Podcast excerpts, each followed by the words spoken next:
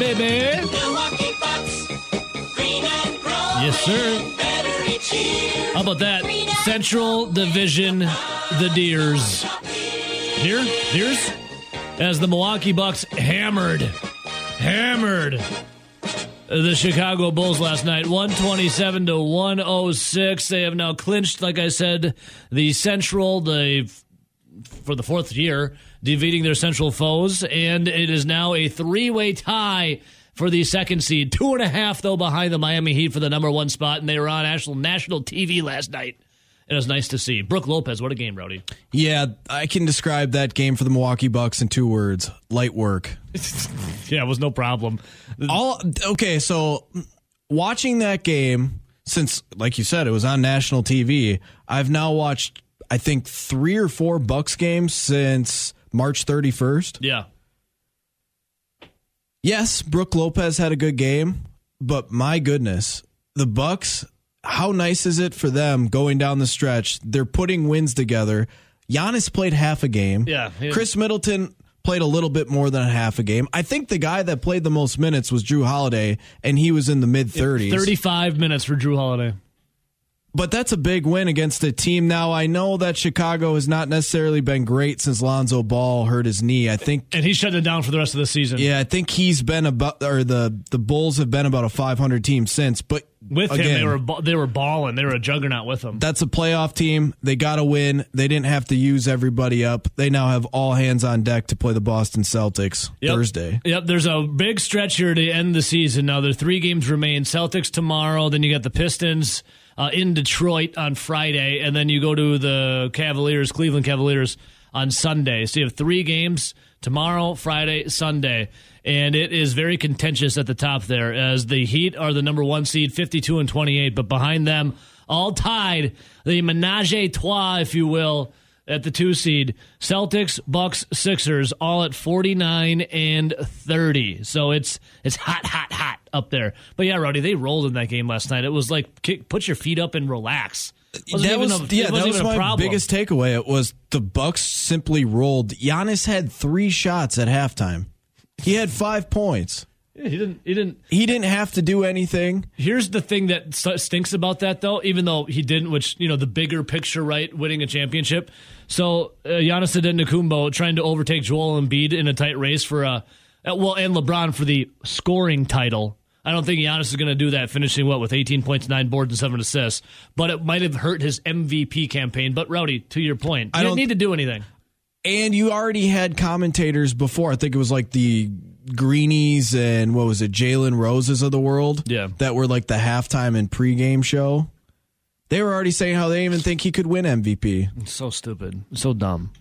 So dumb. So yeah, Brook Lopez though, I mean, he had a hell of a game for himself. Uh, we didn't see him almost all year with that back injury. His season high, twenty eight points. You know who Brook else had a hell of a game? Who's that, Rowdy? Vucevic for uh, the Bulls.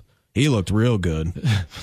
he was awful. His three of nineteen He shooting. was terrible. He- brick and after he came down with the uh, technical foul, Yeah. hitting Grayson Allen in the face. well, they hate Grayson Allen. Uh, they got some bad blood. With oh, they Grayson showed Allen. it. They showed all the clips with Oh, him, they? with him like uh, coming out and following Caruso. Yeah. with the layup, and then all of a sudden.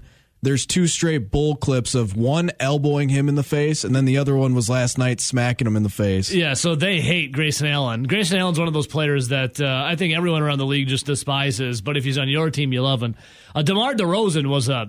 Was Oh, a you take DeMar DeRozan off that team last Rosen, night? DeRozan. I don't even know if the Bulls would have scored 60. Uh, yeah, I mean DeRozan had 40 points. The next highest scorer, 18, belongs to uh, what was that? Williams. So the Bucks just absolutely throttled the Chicago Bulls. Bulls Bulls were a juggernaut uh, halfway through the year. Then Lonzo Ball went down, and that kind of was their undoing as they kind of spiraled down. Yeah, I think they're 18 and 21 since that injury. They were the number one seed for a while. Uh, again, was earlier in the season. Now they're the sixth seed at 45 and 34. They're four and six of their last 10. But you look at the Deer.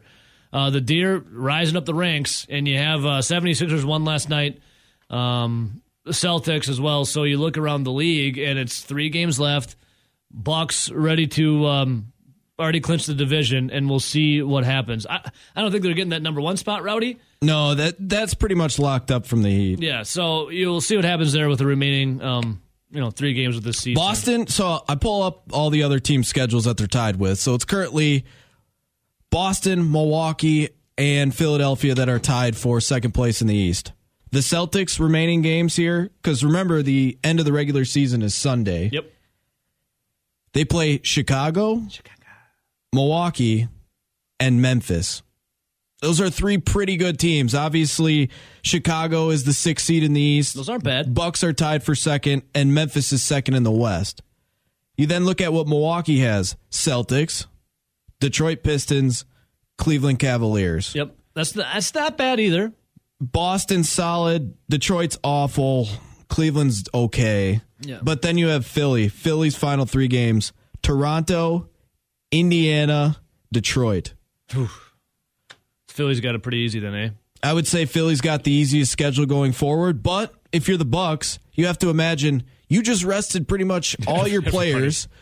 The major, I think the guys outside of uh, Holiday played at most like two thirds of the game. Yeah, Giannis, had played 24. Giannis had 24. Middleton 28. Lopez 29. You now have all hands on deck for a national TV game against Boston Thursday night TNT. yeah, and that's a that's a huge. You go out there proceeding. win that game. Obviously, that that gives you a huge leg up on Boston. Detroit is no good. They've been tanking for like the last month plus. Yeah. Some could argue they were tanking all season. Some could, some could argue they've been taken ever since they, you know, the the, the, the guys in the 2000s won the championship. And Cleveland. Cleveland just lost last night to someone not very good. Yeah. Oh, and speaking of NBA, we have to. I'll save it for Gone on 60, but it's one of our favorite teams. Wink, wink. Out west, uh, out of the Western Conference. I guarantee the Bucks very easily could go undefeated, all hands on deck against Boston, cruise to a nice casual win against Detroit, Yep. and they could probably do the same thing against Cleveland. That means Boston can't go undefeated, so that's already putting them ahead of Boston for the second place. And Philly, yeah, what is Philly going to do? Is Toronto going to play? Because they're they're still a playoff team, but obviously they also play the Pacers and the Pistons, who aren't very good. Stink. 13 and 14th, respectively. Yeah, so uh, NBA get, nearing the end here of the regular season. Then it's go time in the playoffs where everything gets ramped up very bigly.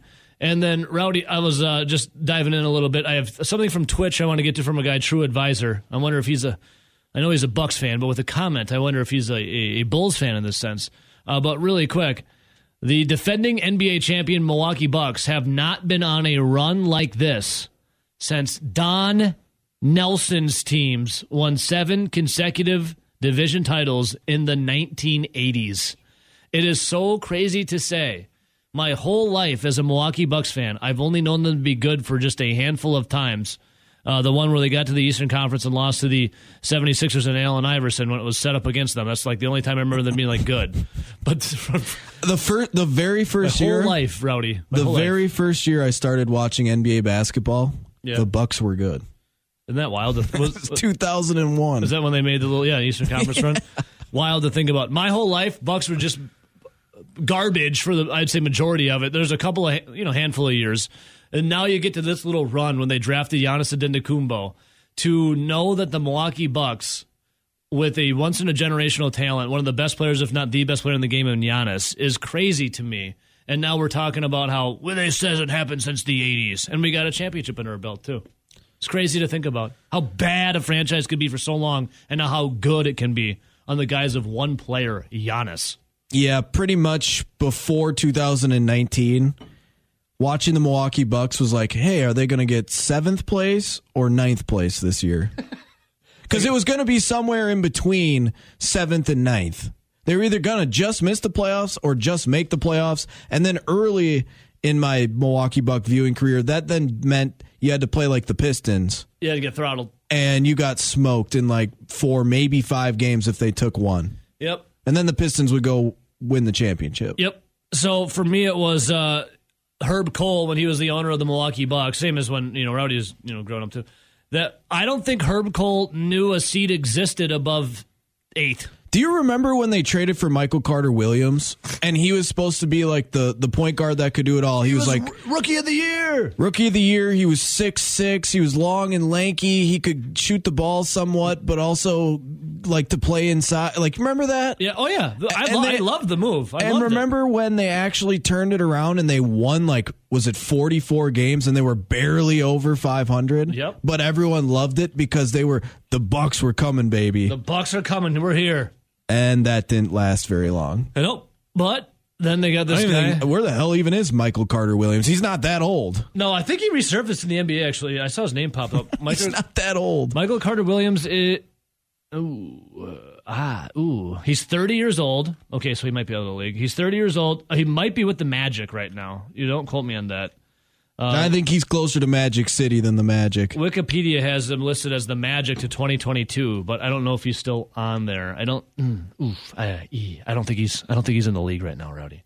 All right, so Michael Carter Williams. I forgot about him. no because i just remember it was hilarious because they acquired him and they everyone got all excited because they won like a bunch of games in a row or they were playing like really good basketball but then they still finished like literally a few games over 500 but it was like good enough for like sixth place in the east Okay, he is okay. He is on the Mavericks, I think, or Mavericks. I'm sorry, the Magic, but he's got he's had a bevy of injuries he's accumulated throughout his years. So I don't know. We'll see.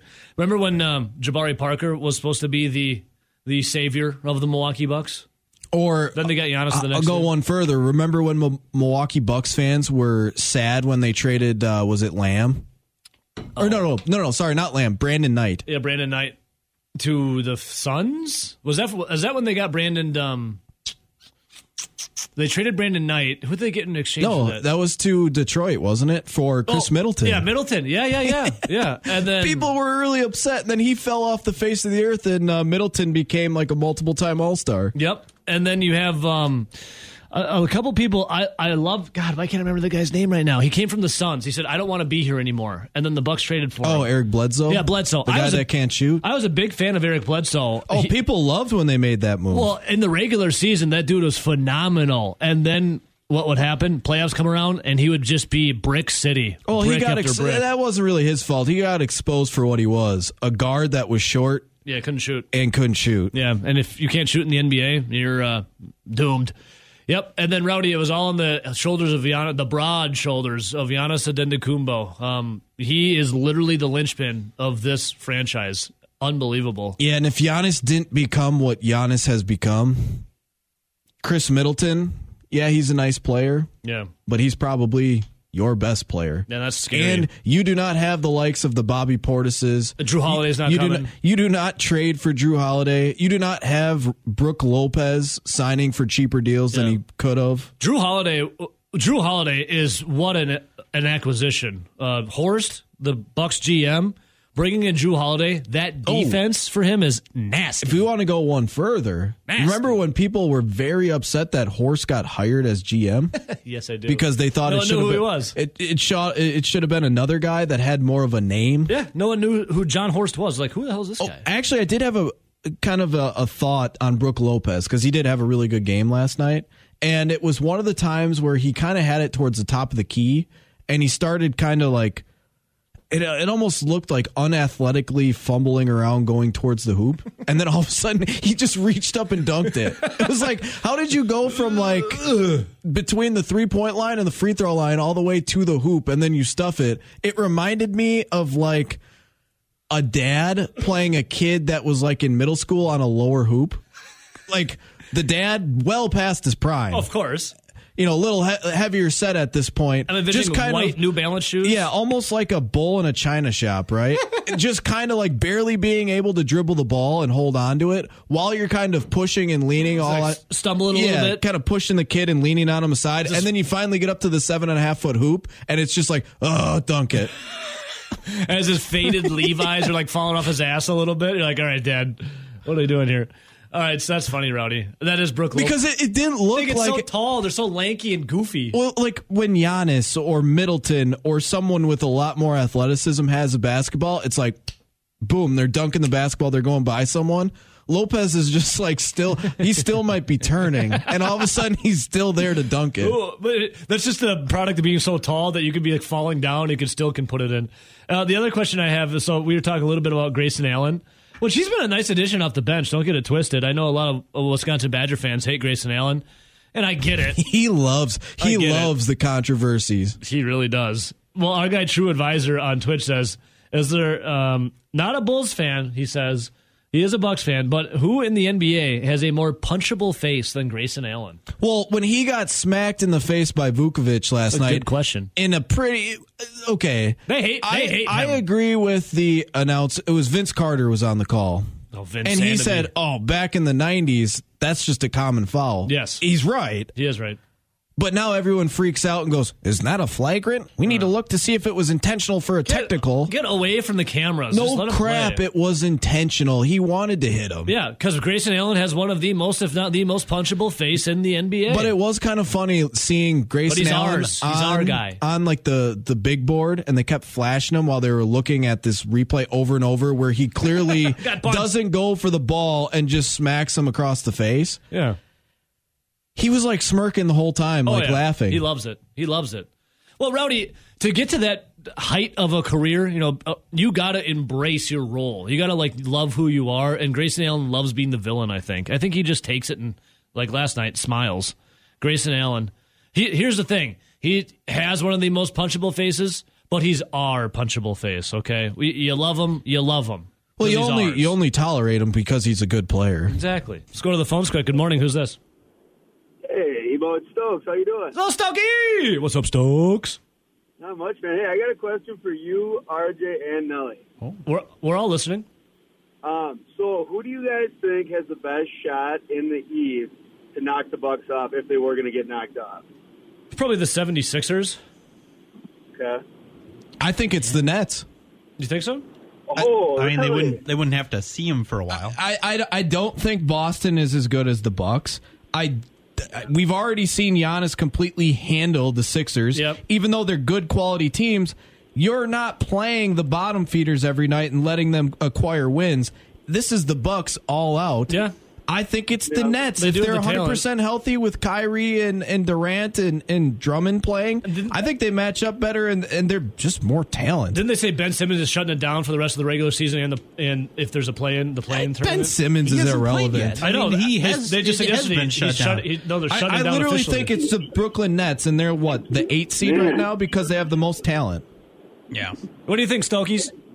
I, I think I think the Heat. I, I wouldn't want to play the Heat. Well, the good news is if if they take over that second seed, you miss the Heat and the Nets up until the conference finals.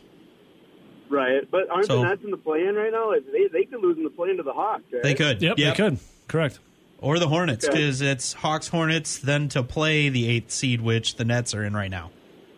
I'm feeling the vibe on the Bucks, dude. Feeling the Bucks. See, I get where he's coming from though, because uh, remember in 2020 bubble, I may have watched it in your kitchen. They were a terrible matchup, and we were just laughing at how bad the Bucks were. But I think the Bucks kind of turned that corner with the Holiday acquisition, and they match up a lot better now. Now, I'm not saying it would be like a hey, they run through them in four games. Probably be competitive, but I'm I'm really not scared of anyone in the East, to be completely honest. W- what about in the West? I think this it's just the Suns. Suns. Yeah. Suns are juggernauts. Best Oh, in the the Warriors even? Yeah. Yeah, The- they, they, the- yeah, yeah. It- Curry's year, still not healthy yes. right now. Yeah, right? Warriors are three and seven their last ten. Stokes. Oh, jeez. I, I got I got to get on Big Joe's news channel. I got to follow that better. All right, you you get on there, buddy. You know where to find him. We got a problem, my friends. An 80 game problem. Brewers backup catcher Pedro Severino, who was doing pretty damn good in spring training, uh, hitting 435, two dingers, three doubles, going to be the backup catcher for the Milwaukee Brewers. Now he's going to have to wait a little bit. 80 game suspension, testing positive for clomiphene, a banned substance under the league's PED prevention program. Now, uh, Severino and his wife, through the Players Association, made a statement saying that they had have for infertility issues, and a doctor had prescribed a drug that uh, this drug to potentially aid in that. And we looked up some of the um, what it was used for was to for that, yes, but also rowdy. It also can be used as a masking agent. yeah. Like the thing is, it's supposed to induce ovulation in women. It helps your sperm count too. Uh, from my reading yesterday. Oh, Yeah, it, it boosts it. If you got rookie numbers for your sperm, Yeah. boost those number up. You got to boost those rookie numbers up. see now when- with clomiphene. because I was looking it up yesterday too. All I could find was in uh, like induce ovulation. Well, So here- I, here- I didn't even find the the male side of it. We're gonna so- get into it, but first let's do this. I know this guy's in the medical field. Uh, Wisco Chad, good morning. Good morning, gentlemen. Are you well adversed in the drug clomiphene? I know enough about it to realize that it's the go-to when a Dominican player tests positive for steroids. You don't Like, know if it, you don't know if it boosts your your sperm count up if you got rookie numbers. It's the same thing Manny Ramirez claimed. Exactly the same thing. So it like it it also well, there's a long line of it, like either Dominican doctors haven't figured out that it, the drugs they're prescribing it has it in it, or it's just. This, I think we're gonna go with the uh, obvious elephant in the room. It's the same old song and dance. You got caught with feds, and It does say here a side effect of clomiphene is greater batting average. Also, another side effect is you, you may have a greater batting average, but you're on the bench for a while. Bench time. Yeah, bench time side Wood, effect. wood splinters in your butt. Yeah, wood splinters. I'm not talking about your dong. Increased sperm production, increased bat speed, increased dingers. So I'm looking here. It says clomiphene is in- induced ovulation in women who do not produce eggs but wish to become pregnant. But then it says cl- clomid, which is the same. I I don't know. It's like the next thing down when I type in clom- clomiphene, and it says it improves your uh, sperm count caused by low T. Yeah, they're they're similar in action, I believe, but uh, it's it's funny because the, the low T, the low T's there on a 28 year old because the guy probably uh, was pedding half his life. Well, I was also saying, well, that's true, but I was also saying that if you got a problem with Rodgers coming back, you have low T. So maybe he doesn't like Aaron Rodgers. Well, that's probably true. That could, that- that could be true. Uh, you shade your Uh, pills. But Chad, uh, what do you think? 80 games for the backup catcher. What's on your mind as opening days tomorrow? I, I don't think it's as big as a problem in the National League as it ever used to be. You can hide a hole in your lineup with a DH. Um, I, I think they'll be okay. Plus, the Brewers like doesn't their hitting it hasn't been really that great the last couple of years. It's been okay and then disappears in the postseason. Hey, they got two new hitting coaches though. Look out, man. Yeah. Well, the, Some say, Chad, they if you have two, you don't have one. did they fire the woman that was in She left. league? She left. Okay, I, I, I knew she was gone. I didn't realize if it was a firing or if it was a leaving. No, they But- would not want that pl- bad publicity. She left on her own accord. Okay. Yeah, it like it, yeah. I, I remember there was a few years ago they were actually tar- tied to Mark McGwire even potentially, but that would have been interesting. So maybe Severino's tied with them. That's what got a clone. Yeah, he was his hitting coach in the offseason. he was his hitting coach, his shaman, and his doctor. Yes. Chad, um, tomorrow I need you calling in because we're going to do the season predictor for the Milwaukee Brewers. Okay. Oh, I can handle that. All right, good. Well, you put and maybe get advi- more uh, research into clomiphene. I know you, I know you got two kids, so no sperm count's not your not a problem for you. But we need your medical knowledge on clomiphene. That I know of. Hey, we love you, buddy. See you guys. See you, man. It, clomiphene. Yep. All right, Rowdy. Uh, Chad says it's not that big of a deal. You can hide a hole in your lineup. Now there's a DH. Um, I, I would. I, I tend to lean. It is a problem because the backup catcher now for the Milwaukee Brewers is who? Yeah, it's actually Brett Sullivan. And this is kind of see this this broke at about 9:50 when we were on air yesterday morning. So we did get to talk about what roughly 5 minutes on this subject. Yes. I think this is actually going to be a lot bigger issue than a lot of people think. And reason being is Severino, he was a guy that played in Baltimore. Uh, wasn't necessarily like a full time catcher like you would say Narvaez is with the Brewers the last couple years. Yeah. But he has played a decent amount and shown that he can be kind of a, a good stick behind the plate. And that's why the Brewers brought him in was once again to be a good bat off the bench because they saw what happened to Narvaez. And in 2020, Narvaez wasn't right like a lot of hitters. 2021, he came in in the first half and he was lights out. He defensively was throwing the ball really well. He was framing pitches really well, and he was hitting. Ended up being an all star. But you saw in the second half when Manny Piña had some uh, injury issues that Narvaez, when he was leaned on heavily, kind of faded down the stretch.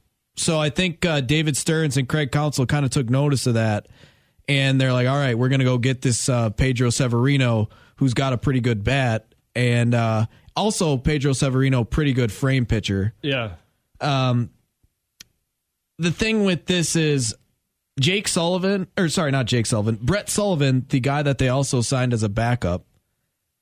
he had he had not been working with the pitchers. That Yeah. that's the biggest thing here is Severino was signed basically knowing he- unless he looked god awful or I guess tested positive for PEDs, he was going to be the backup. He was getting a ton of reps, splitting splitting uh, time with Narvaez in spring training, so that he could get used to working with all the pitchers: the Corbin Burnes, Brandon Woodruff, Freddie Peralta, Adrian Houser, Josh Haders of the world. You look at what Brett Sullivan has done so far in, in spring training, which has now come and gone. It's over. I mean, hasn't he done like nothing? He had five at bats. He had five at bats at the major league level spring training. Oh man, that's The Brewers were not planning on this. no. And and I do think that it's going to be a little bit of a a lack of rapport and chemistry and Totally. relationship between a backup catcher who at the very least is probably going to catch at least one out of every 5 games. Yeah, that's, and that's for half a season. and I don't. I'm not going to be putting. And that's too at many, least. I'm not going to be t- putting too many eggs in this basket of not Jake Taylor. What's his name again, Rowdy? Brett Sullivan. Brett Sullivan. Yeah. it's like Jake Sullivan. I was thinking of who's that? It right. It was Jake Taylor. Brett Sullivan. But I'm not yeah. putting many eggs in this basket. it, he was signed like he's been a guy that's played in the majors a little bit. He's kind of been up with major league camps and spring training before. Really hasn't had too extensive of a time in Major League Baseball at all. Uh, funny enough, speaking of old baseball movies, you referenced Jake Taylor there for uh, Yeah. Major League. His knees not good. Still, Brett- still got it done. Brett Sullivan spent last season in AAA in Durham. Oh, He was a Durham Bull. the So- Durham Bulls. I think he was in. I think Crash he was in- Davis. I think he was in the Mexican League or something. This Is isn't that ex- you, Tolbert? this isn't exactly a guy that the Brewers have a a ton of faith in where they were like, "Yep, this is this is the, this is our guy." No, they went out and This is it. signed multiple catchers for this reason. Now, another potential option who's actually on the 40-man roster is Mario Feliciano and There's a name. He's on the top 30 in prospects and he's been a guy to watch basically since he entered the Milwaukee Brewers organization pre 18 years old. Yeah. But the biggest thing with him is he does not throw the ball well down as in like taking out would be base stealers. He is a decent uh, pitch framer, but he was known for his hitting. But the biggest thing with Feliciano is he's raised through the ranks decently quick for a guy his age. Yeah. And last year he was in AAA. He had an impingement in his shoulder, Yeah. so he missed a huge chunk of last season. And I know that the Brewers had talked over the last year or two that they wanted to give this guy at least a full year at the higher uh, minor league level, like a AAA. Yeah. So I can't imagine that they're going to want to force uh, Mario Feliciano up super quick. I mean, they- their hands forced though. I know, but they they signed Brett Sullivan Yeah, for, a, for reason. reason. He was supposed to be the Luke Maile of last year, Gotcha. who was that swing catcher that would come up between uh, Major League Baseball and AAA, and then for some reason was the third catcher on the playoff roster. But um, that's come and gone. what's Nottingham but, do- But that's a, that's what Brett Sullivan was supposed to be. The the quadruple A swing catcher. He was not expected to be a backup catcher, and the Severino and Sullivan deals were both what one season because they know that they're they're grooming Mario Feliciano to be the catcher of the future. Yeah. Because Narvaez's contract, he's on his last Yeah, year this of arbitration. one, right? Yeah. So I think as of right now, the plan was for Feliciano to be ready to go full go as a big leaguer next season. That's a bummer, Do they though. have to maybe force him in early? Maybe. Is Brett Sullivan going to be good enough to be a full time backup catcher? maybe. But You this hope. definitely Fingers puts crossed. a lot of stress on the Brewers. Yeah. Yeah. So Severino said uh, in his in his response or his statement, I accept responsibility for this mistake and have decided not to challenge my suspension. I have been a professional baseball player since I was 16 years old, and I have also been in the big leagues for parts of seven seasons. I have been tested more than 100 times in my career, and I never had an issue. In my attempt to start a family, I made a mistake. With that said, I want to apologize for the Brewers organization, my staff, my teammates, and our fans for letting you down. I hope you can accept me back in July, and we can have a great second half. Do you think he did it on purpose? Or do you think it really was for Starting a family? starting a family? I feel like if you're Starting a family. I feel like if you're starting a family and you're taking drugs, you would meet with people that would give you the correct information that wouldn't affect your career that helps you provide for your family. Or like you would mention Does to that make like sense? Stearns Apparently, and they've been doctors in the Dominican have been prescribing it for a while. I I I, I'm with you on this one. I feel like if you were if you were taking it to help uh, conceive, it would have been known to David Stearns and the Milwaukee Brewers. It would have been known to Major League Baseball drug testing. Yes. and the fact that he did not fight it. yeah, he's not Would- fighting it. He's would- I'm not going to Wouldn't you say it. okay? So he says that they were trying to conceive. It was helping him to start a family, but he's not going to fight Yeah. the suspension. If I was trying would to start a family and I was a, a fringe Major League Baseball player who's not making millions and millions of dollars, my ass would be fighting Tooth that suspension. Tooth and nail. I'd be saying this is it. There's the Like, I'm trying to have a kid, man. Like now, it- I don't believe that this was for anything when it has to do with starting a family. this was PED use, but at least I do. I will say he took his medicine and took the suspension, unlike Ryan Braun, who went out there and I tried to deny not do it. this. Well, This- I think Braun knew they could wiggle out of it a little bit Braun because of denied it twice. Well, I think because he knew because he could wiggle out of it because of how the tests were. The guy didn't follow the proper protocol, if I remember correctly. Didn't he keep him in his van or whatever? no, he kept him in his fridge. Be, Yeah, he, well, he didn't in his house He didn't do because the he proper didn't- yeah, it protocol. was something like that. So I think right here I'm reading more about clomiphene, and if in males, clomiphene citrate increases levels of luteinizing hormone and follicle stimulating hormone. These hormones are important for fertility. Uh, that are both present in male and females, and LH, the luteinizing hormone that helps with clomiphene, encourages the release of testosterone in males. Yeah, it was, and I Chad called earlier, and I said this yesterday that it sounds like it's kind of like a masking agent trying to hide the fact that you were using PEDs. So I'm saying if if you were truly starting a family, why would you accept? Why would you not challenge it? And di- I'm pretty sure yesterday I also said that I'm pretty sure this was something pretty close to what Manny Ramirez had as Yeah. well. Oh, yeah. And if if Chad confirmed that, And if I was truly starting a family and I had infertility issues, I would be.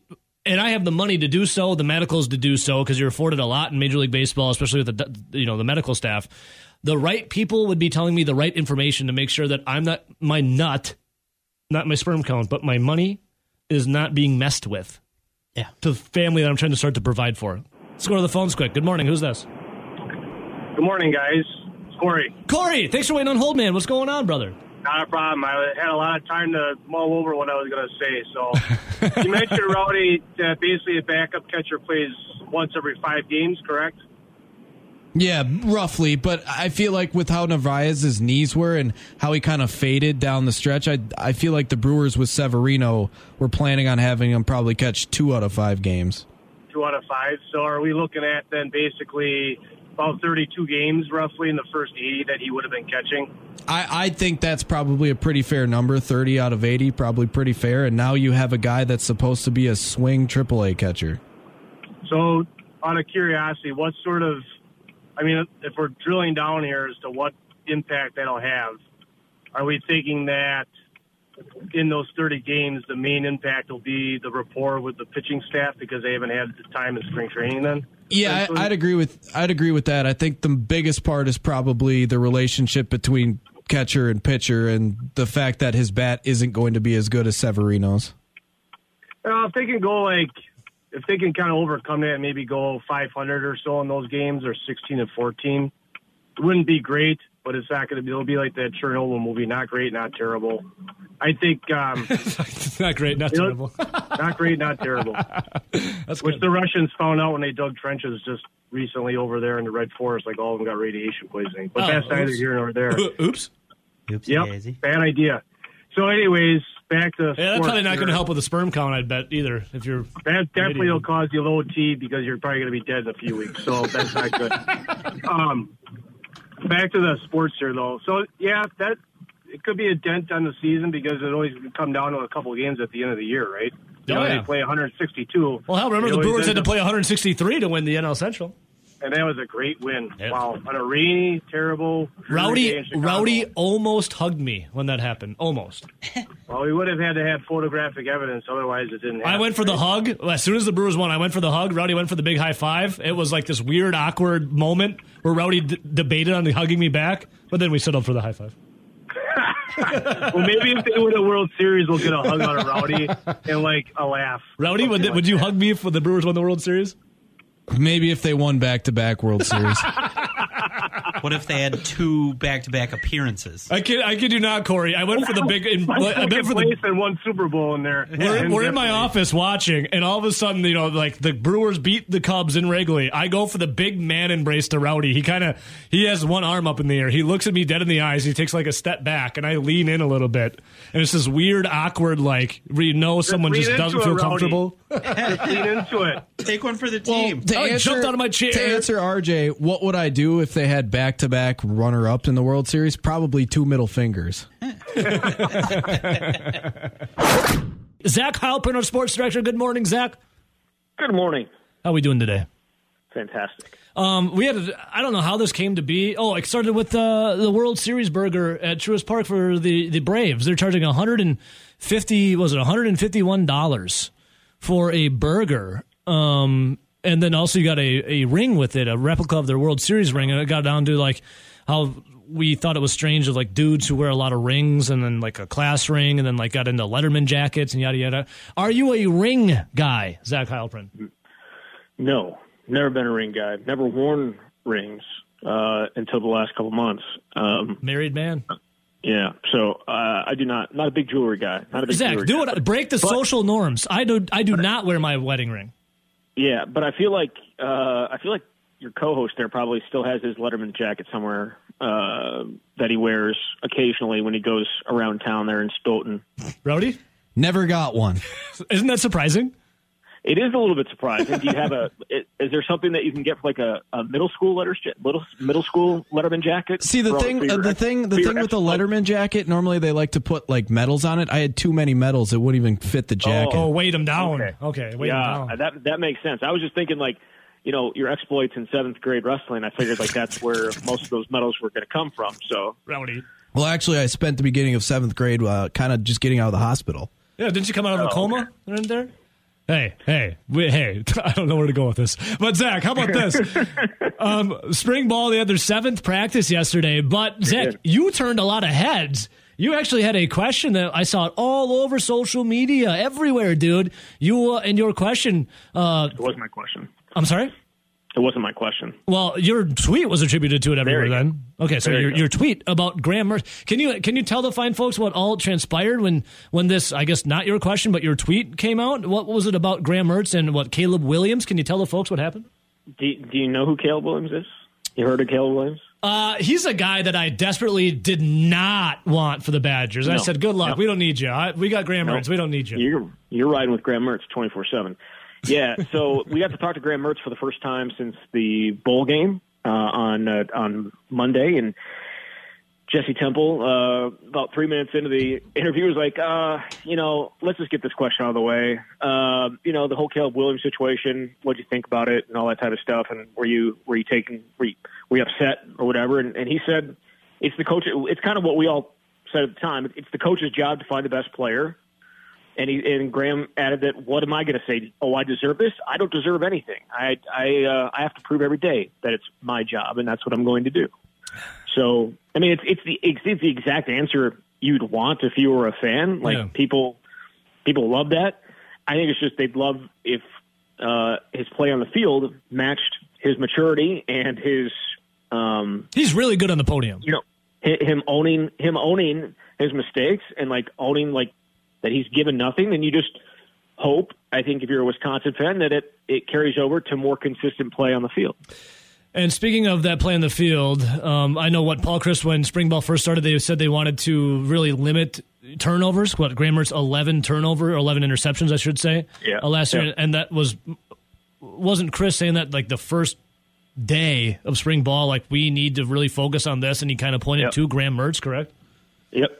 He pointed to Graham Mertz. I mean, he, he pointed at Chase Wolf too because Chase Wolf was Oof. um, Oof. wasn't good with the ball. Uh, you, you usually want your backup to be, you know, just kind of like a game game manager and uh, not make mistakes and that type of stuff. And, and that's not what Chase Wolf really gave them last year or the year before. But so, but for the most part, we've we've seen now five, like we've seen four practices now, and the first interception in team drills came yesterday. And it was Chase Wolf throwing an interception way down the field. So Graham has done a better job with the ball in terms of not forcing it into places where it shouldn't be, and so I guess that is a a good step in the right direction. That's good. And behind him, obviously, uh, so Chase Wolf with the interception. And then what about, and we were kind of talking about this in the office the other day, what about, um, what is it, Deacon Hill? Yeah. So here's the thing: Deacon Hill has the biggest, like one of the biggest arms like I've seen from a Wisconsin quarterback. The the ball just jumps out of his hands. He had a couple absolute lasers, lasers, Lasers. Uh, yesterday, and uh, put them right on where they needed to be. Unfortunately, it doesn't always happen that way. Um, his accuracy is a little here and there, and um, not always going with the ball where it's supposed to be. That's that's a young quarterback going through, Sure. you know, spring ball. So uh, for the first time. So I, I don't put a, a ton on there. He's got a huge arm, um, but he's got a, a, a ways to. Develop? Um, I, I wasn't. I was going to say grow, but um, yeah, develop. I think is probably a better word for him. Well, that type of arm gets you to this level. Kind of like when you're looking at quarterbacks coming out in the draft. Josh Allen was seen as a kid with a huge arm, and that's why he was so highly touted coming out of uh, Wyoming. But you got to Yeah. obviously you got to build on top of that, and accuracy goes a long way. Yeah, you th- the thing about Josh Allen is like he was not a overly accurate quarterback in college, and people thought he was never going to work, and yet his completion percentage has continued to jump year by year in the NFL, and it's it's much it's actually I think better than it ever was in college, if I remember correctly. I don't think he, I think he was like a sixty percent, right around sixty percent for much of his uh, college career, and, and people really took issue with that. But he's been able to he's obviously got a ton of athleticism. Plus the ability, he's he's grown as a quarterback to the point where he is accurate. um, okay. Deacon Deacon Deacon obviously has a, a ways to go. To Is Deacon Hill's comp Josh Allen? no, Let's say, let's have him start. All right. If his if his comp was Josh Allen, there'd be a quarterback competition currently. yes, and there's not. So Yeah, it's Graham Mertz by a landslide, right? Correct? It is, yeah. Uh, I mean, it, again, these guys, ha like Deacon Hill, has shown like flashes, but again, it's Graham Mertz is the starting quarterback, and I, it's really hard to see that changing. I think if if I had to throw a comp on an NFL quarterback that Deacon Hill would be right now, he'd be a heavier Jacob Eason. I don't remember Jacob Eason as Big- a college big arm. quarterback. I mean, He's like six six. He was at Georgia, right? Or and then he went to U- and then he went to He Washington. bounced around. What would be Graham Yeah. Mertz's comp? Think about that one for a second, Rowdy. Yeah, always the wheels are turning. All right, Zach. So uh, as Rowdy thinks about that, when it comes to the seventh spring practice, I mean, obviously it's spring ball, but who's really been sticking out uh, of all the practices you guys been allowed to watch? It's been the defense. The defense has won three of the four practices, and they easily won yesterday. Especially the outside line. Oh, the front seven in general has been really good, but the outside linebackers, they've got. And here's the thing with spring ball: you can look at it like the outside linebackers have been awesome, and they've been unstoppable, or you can be like the offensive line just hasn't been very good. Uh, I guess it depends if you're a glass half full guy or a glass half empty So the guy. defense has been awesome. Yes, for you, it's, the defense has been awesome, and I, I kind of lean that way too. Their outside linebackers have been fantastic, uh, specifically when it comes to uh, T.J. Bollers and um, Darryl Peterson and Kaden Johnson. Like they've all made these plays, and I I said it after the I said it afterwards. I, I think that they have the ability to be that they have five guys could start this fall. Like they they have five starting caliber outside linebackers. Maybe that's a little bit of hyperbole just based on what I've seen in four practices. But when Nick Herbig comes back healthy, their outside linebacker room is just absolutely stacked. And I think they're going to have a bunch of different guys that can make contributions. And now that I say that, you also have to look at the offensive line, and um, it hasn't been great. And I would specifically look at the right side where Logan Brown is at, and he's switched over from left tackle to right tackle, the five star former five star offensive lineman. I guess at this point, I'd be very surprised if he ends up being their starting right tackle. I think they move some guys around to to fill that spot. Um, speaking of spots, now a little thin in the safety position. Who uh, who got injured yesterday? Yeah, unfortunately, Travian Blaylock got uh, dinged up yesterday, and dinged up. It, it looked it looked serious at the time. I guess we'll find out. He's being evaluated, but he he went down uh, with what appeared to be a right leg injury. Um, he was not able to put any weight on it whatsoever, and he's a uh, he and you know uh, needed help getting off the field, and they took him for further evaluation. It's unfortunate because he is he's a good player. He's uh, he was likely going to be a starter this year, uh, depending on how serious this injury is. And they have zero depth there. Hmm. They have they have John Torchio, who obviously played a bunch last year, and then it's Hunter Wohler, who has a ton of skill. Like he's, a, he's a four star recruit, and everyone thinks he's the next big thing on defense, but he hasn't played. And beyond that, they have nobody. Um, so it's it's a concern. I think you could see maybe because they're loaded at corner. I think you may see a few guys that could potentially move back there from corner. But yeah, it it was one spot, a spot that you probably can't really afford to to lose a guy, and we'll see how serious this injury is for him because he's he's been dinged up quite a bit throughout his career. After searching my brain, I think my Graham Mertz comp would be Eli oh. Manning. When he looks great, he looks great. When he looks bad, he looks pretty bad. Eli, man. Well, so Graham Mertz is going to get a couple Super? Bowls. Eli Manning. Oh boy! oh boy! When he looks uh, good, he looks good. When he doesn't, it's tough to watch. Hey, Hey, two Super Bowls, leads- Riz, right? I mean, if he leads Wisconsin to a couple Big Ten titles and uh, trip to the playoff, I think everybody will be okay with that comp. Well, I don't think uh, I a don't think. Eli Manning led Ole Miss to any SEC titles. So No, but he that, that dude's a Hall of Famer. So Yeah, Hall of Fame of who farted face. Uh, Zach Yeah. Heilprin, uh, our sports director, joining us right now. Uh, Zach, and so I was reading your fantastic, just awesome article, MadCitySportsOne.com, uh, talking about. Oh, it's I listen. I, this is like my Bible when you put stuff out, Zach. I just I just eat it up. Uh, it's your sermon that I love. Paul Chryst appears to be, in your words, taking a more hands off approach to the offense, yeah. at least at practice. What's going on? Bobby Engram really getting his feet wet?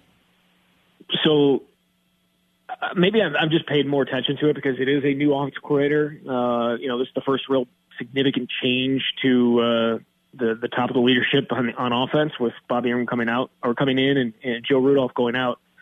So I was just I've been watching Paul and, and essentially Bobby Engram and, and the assistants have been handling everything play calling, especially in the team portion of drills where it's either seven on seven or, or eleven on eleven, and it's it's pretty much all been Bobby Engram. Yesterday, and I've, I don't think I've ever seen this before during seven on seven, which is you know Paul Chryst passing game, all that stuff. Like you figure he'd be there overseeing it. Um, he was he was over talking with the uh, with his police uh, escort, the, the escort that that takes that goes on road games with him. Like he was over there talking to them during that portion. I I've never seen that before. Um, I don't think it means anything, should mean anything, but But what does it mean? he uh, he did. I mean, he did uh, during the eleven on eleven portion. Just stand off to the side, watch, follow along on his play call sheet. Uh, I don't think he liked what he saw because he got after their butts after the practice. He called the police entire on him?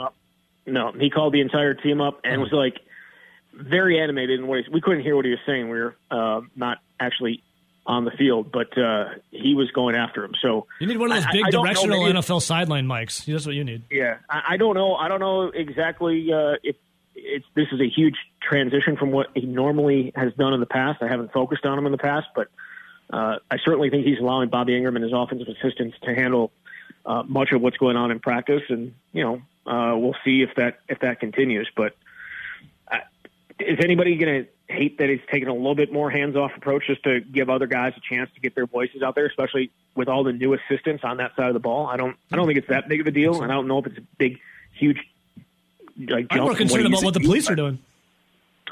The police come in there. All, I mean, the police. I'm in just messing with you. What do you say, Rodney? I mean, they, they they come in to watch practice all the time. They No, I was going else to. I was going to ask you if you thought it was strange because when we think about Paul Chryst and his time coming up with the Badgers as the OC, we always thought of him as like the quarterback guru or the really good offensive play caller.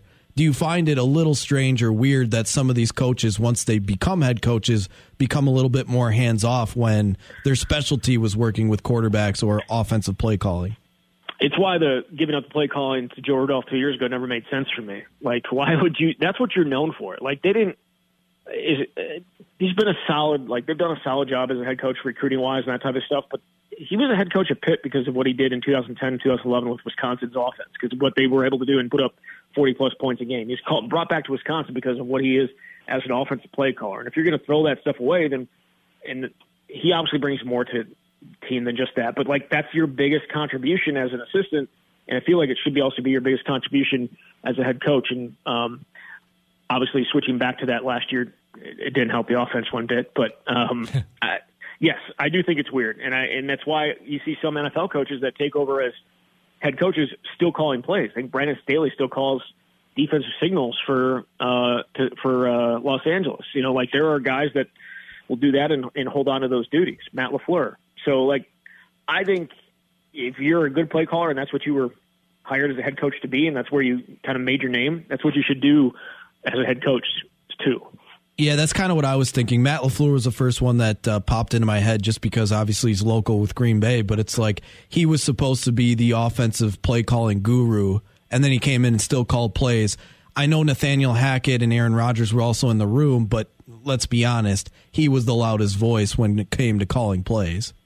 Well, we know who the loudest voice was. Yeah, it's the all-time greatest Aaron Rodgers. Or, or even if you look at the defensive side of the ball, like Bill Belichick's, you know, supposedly known as the great defensive guru. Yeah, he's had D coordinators, but you know his hands were all over those defenses. Yeah, yeah, for sure. And Matt, and obviously Matt LaFleur has a huge, huge role in, in building the offense. But um, yes, Hey. Bill Belichick. Bill Belichick did not hire an offense or defense coordinator this year. Apparently, so stoked by the success of Paul Chryst had to not have an offense coordinator last year that he wanted to try it out himself. I love it. He didn't think about punting though, right? Punting at, at the plus thirty five, probably Don't. I try to forget about that. And not against Minnesota Vikings. Don't. Hey, well, well, you guys brought up a good name. You know, I I got his poster hanging on my ceiling, uh, Aaron Rodgers. But when it comes to uh, the Twitter poll we have going on today, and thanks for uh, retweeting it on your uh, insanely success, highly successful. Can I say one thing? Twitter account, I if that find it strange it's on your ceiling, not the wall. No, it's, there's one on the wall. Too. No, it's it's on the ceiling for a reason. There's there's ceiling So wall. it's, it's it's so while he's having relations, he can look up, Aaron look up and, and- see and, greatness. uh, yeah. yes. Zach, Zach, you like, get it. yep. Zach understands. He understands my mind. All right, Zach, Hmm. and my my ins and outs are there. Zach, when it comes to to Aaron Rodgers, God, he's handsome. When it comes to Aaron Rodgers, uh, thank you again for retweeting that uh, that poll we have. I actually took it from uh, W A Y A Y Y Dan Casper in Eau Claire, and I said, well, he had Graham Mertz on his. I took that off. Who has uh, more pressure? Who has more pressure for this upcoming season? Christian Yelich for the Brew Crew or Aaron Rodgers for the Packers? What a horrible question. Um, huh? Excuse me? no, not no, not the question. Uh, I, excuse me. Yeah, Uh, you're choices. excused, mister. No, no, the choices for the place you took it from. Um, Yeah, I was like, I'm going to leave Graham Mertz off of this. yeah, there's yeah. We're, we're was it also Christian Yelich and Aaron Rodgers? Yes. Okay. Um, who do I think has more pressure? Uh, I, Aaron Rodgers. Uh, That's what I said. Rodgers, because he's at the end of his. I mean, he's he's getting towards the end of it, and he's got what? He's been kind of a disaster in the playoffs the last two years. Like when you, well, I mean, you can go back three years too. He wasn't great against San Francisco in the championship game three years ago. But I mean, I, I, there's there's certainly more pressure on him because he invites more pressure on himself. I, Christian Yelich, for the most part, does not. I mean, Christian Yelich is not a controversial figure in any stretch whatsoever. Well, that money So he's getting is controversial now. the money is, but like people don't hate him. They don't like because of what he says. Yeah. Like, I don't. I don't to- have a poster of Christian Yelich on my ceiling. So that. That has you know like that has nothing to do with with baseball whatsoever. Like he's not going out there and and, and uh, you know saying the things he does. And again, Rodgers can say whatever he wants, and people can have whatever opinions they want of him. But he brings that invites more pressure on you, um, and so I think that there is more pressure for Aaron Rodgers to win a, a Super Bowl. You've been in the NFC Championship game, uh, you know, two of the last three years. You kind of bombed out in the wild card round. it's called year. Title Town. Title Town, Zach. Not They make the playoffs town for Milwaukee Brewers. They are they are all in, right? Uh, with what they've been doing with the with the salary cap, especially Aaron Rodgers' contract. Like there are there's a lot of pressure on him, and um, he has more control over whether they have success than Christian Yelich has, or whether he has control of the Brewers' success. Smart so. I, it's Aaron Rodgers. I don't think it's close, but I, I see the poll uh, is not necessarily favoring that right now. Do you think Aaron Rodgers does those things, manipulates the media, and maybe has people coming at him because he's more of, since we're going to use the last dance like they did last year, uh, he's more of the Michael Jordan mindset where he needs a chip. He needs kind of that little bit of an edge where rowdy. Christian Yelich has always been more of the quiet, soft spoken Scottie Pippen type. Except for, I guess, Scottie Pippen talks a lot more I, 20 I years was gonna later. say- Scotty talks I a was lot gonna now. say, Scottie Pippen's a moron, so I kind of think that Aaron Rodgers more. No, I'm just kidding. Um, call Rodgers I think moron? uh, I think right now, like Scottie Pippen talks a lot more and is a lot more controversial than than Michael Jordan is. But in On terms the court of having in the 90s. in terms of yeah, yeah, in terms of having in terms of having the the chip on his shoulder, Aaron Rodgers does feel like he needs it, but he also, I think, for a long stretches of his career, kind of felt like he wanted to be liked. He, you know, there were there were points of it where he wanted to be liked. He didn't want to, you know, share a lot of his private or you know uh, his it, what he was in private. Like that's that was kind of his thing. And and now I think he's just like I don't give a crap what people think about me, and I'm just going to come out and be myself. So what you're saying And, is uh, Rodgers that- initially didn't want to say I have a poster of Ebo hanging above my bed, but now Yes. he will Yes. proudly say he does. Yes, and now and now he's more than willing to talk about his feelings uh, and and thoughts and everything like that, including having multiple posters of Evo, in addition to a mirror, of course. Yeah, real recognizes real. You got to have the mirrors. It's a Wall, necessity. wall, wall to wall mirrors everywhere to see himself. Zach, you, you the Um, mirrors are a necessity. I'm, Yes, I'm of kind of putting two and two together and connecting some dots here. Maybe that's why the engagement was broke off was the posters. because of me. Yeah, that's probably true. I'll take Did it. you get him a ring, Evo, or no? Ah, I was going to say something. I'm glad Hmm. I stopped myself. No, no, I did not, Zach. I almost said something I shouldn't have. All right, so you know I love me some Aaron Rodgers. All right, so Yes. Zach, and you, we're in agreement. I also said Rodgers. Rowdy uh, was gung steadfast on Christian Yelich. I'm like, Because he hates Christian Yelich. Rowdy, is that true? That's not true. I have his jersey. It just doesn't get worn as much lately. Yeah. He- Isn't he on Mount Notice? He is. Yeah, well, Mount, Zach, Okay. Mount Oh, Notice is not a hatred. It's a hey, we notice you're slipping. We want you to do better. Well, he's been. He, if if uh, that's the thing, he'd be at the bottom of the mountain. He's been slipping for a couple years now. I mean, like it'd be. Well, you should put his head at like the bottom of Mount Notice at this point. No, it's official now. This he could get off of Mount Notice the bad way by continuing to suck because this is it. This is year three. Three strikes, you're out in baseball. You're making 26 mil this year. Do you think he does? I'm very torn. I, I, I don't ever think we're going to see 18 or 19 version of Christian Yelich. I think uh, we'll we'll hope that he gets back to the borderline all star Christian Yelich. Borderline All Star. That's what he was Oh, in okay. Miami. Gotcha. All right. Zach, you're always our all star. Mm. I'm going to put a post review up on my ceiling now, too. That's how good you did today. That's how good you did today, Zach. Please don't. Gold star in the fridge for you, buddy. The spurred when I saw our guy J.A. Krebs tweet this at me. He says, Brewers will be fine. They're used to having whole seasons without their best hitter, you know, like Yelly. so, my question, or I, I got this from Dan Casper. I thought it was actually a good thought process here. He had three entities. I'm going to take Graham Mertz out of it because Mertz is a college athlete. I'm going to go with, Wow, you're taking it easy on the kids. well, this He's not a kid anymore. a little bit here. I'm going to go just with the uh, the older Talk cats. about low T. the guys, the guys that get paid money and their merchandise actually sells, unlike Graham Mertz. Sorry, Graham. See, He's out- see, he's that was a joke. Was that He's taking out- it easy? I didn't take it He's easy. out there it. trying. Who has more pressure on them this coming year? Graham Mertz. We're, t- we're taking him out. I think well, whoever who- Other. who- unless he's unless he's got an intern or, or an unpaid intern for his uh, merchandise, then I think the pressure's on that person to sell some gear. No, Aaron Rodgers or Christian Yelich, who has more pressure on them to perform this coming year? Because Christian Yelich needs to get back to that MVP form. Yelich. Well, Aaron Rodgers is an MVP back to back, but everyone. Not everyone, but a lot of people have turned on him and say, We want to be done with him. You can't win us the big game, the Super Bowl. It's because he's talking about puking in a bucket while pooping in a toilet. It's therapeutic, RJ. That's how he got to be I at think MVP this levels. one's pretty pretty freaking easy to me. It's Christian Yelich. It's not Rodgers. It's not Aaron Rodgers. Aaron Rodgers coming off of back to back MVPs. He's now a four time MVP. He's won a Super Bowl. He's pretty much validated over the last, what, 10, 13, somewhere between 10 to 13, 15 years. He's a top five quarterback in the NFL. Yeah, he's all right. Now, has he had a few mishaps in the playoffs? Yeah, I can point at him a couple times A lot of times the defense was god awful. not his fault. The special teams found ways to win, or a combination of what the hell's going on out there, to quote Vince Lombardi. What the hell's going on out here? But Uh, for the Twitter poll though that he had, Aaron Rodgers won in the landslide with more pressure. I think this is clear as day. Christian Yelich. Where the hell is Christian Yelich been? I'm going to put it out on the Twitter sphere. I'm taking your poll, Dan Casper. Don't forget to credit him though. No, I'm, Mertz is off of it. No. Sorry, I tweaked it. Wow. It's like Weird Al Well- Yankovic parodying something. You just Okay. tweaked it a little bit. Look at look at what Christian Yelich was doing when he was playing outfield for the Miami Marlins. Yeah. He was a Gold Glove outfielder, Correct. and like that borderline, not quite an All Star player, And a that Silver was- Slugger. That was young in his career, and he hit for a high average. Was kind of like in that ten to twenty home run range. Yep.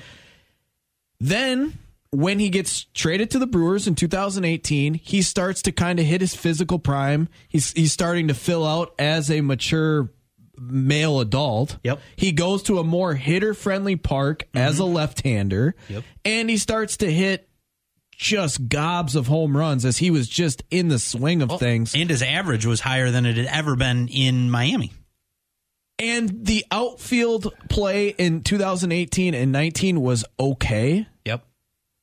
And now I get Miller Park isn't necessarily the basic kind of standard outfield like Miami is, but Miami's a lot larger. Miller Park's got kind of the weirder angles and mm-hmm. whatever. But his defense, as each year has gotten just worse and worse. And it it shows you statistically his war in the outfield has gotten worse, and that's on top of not being able to hit the ball the last two years.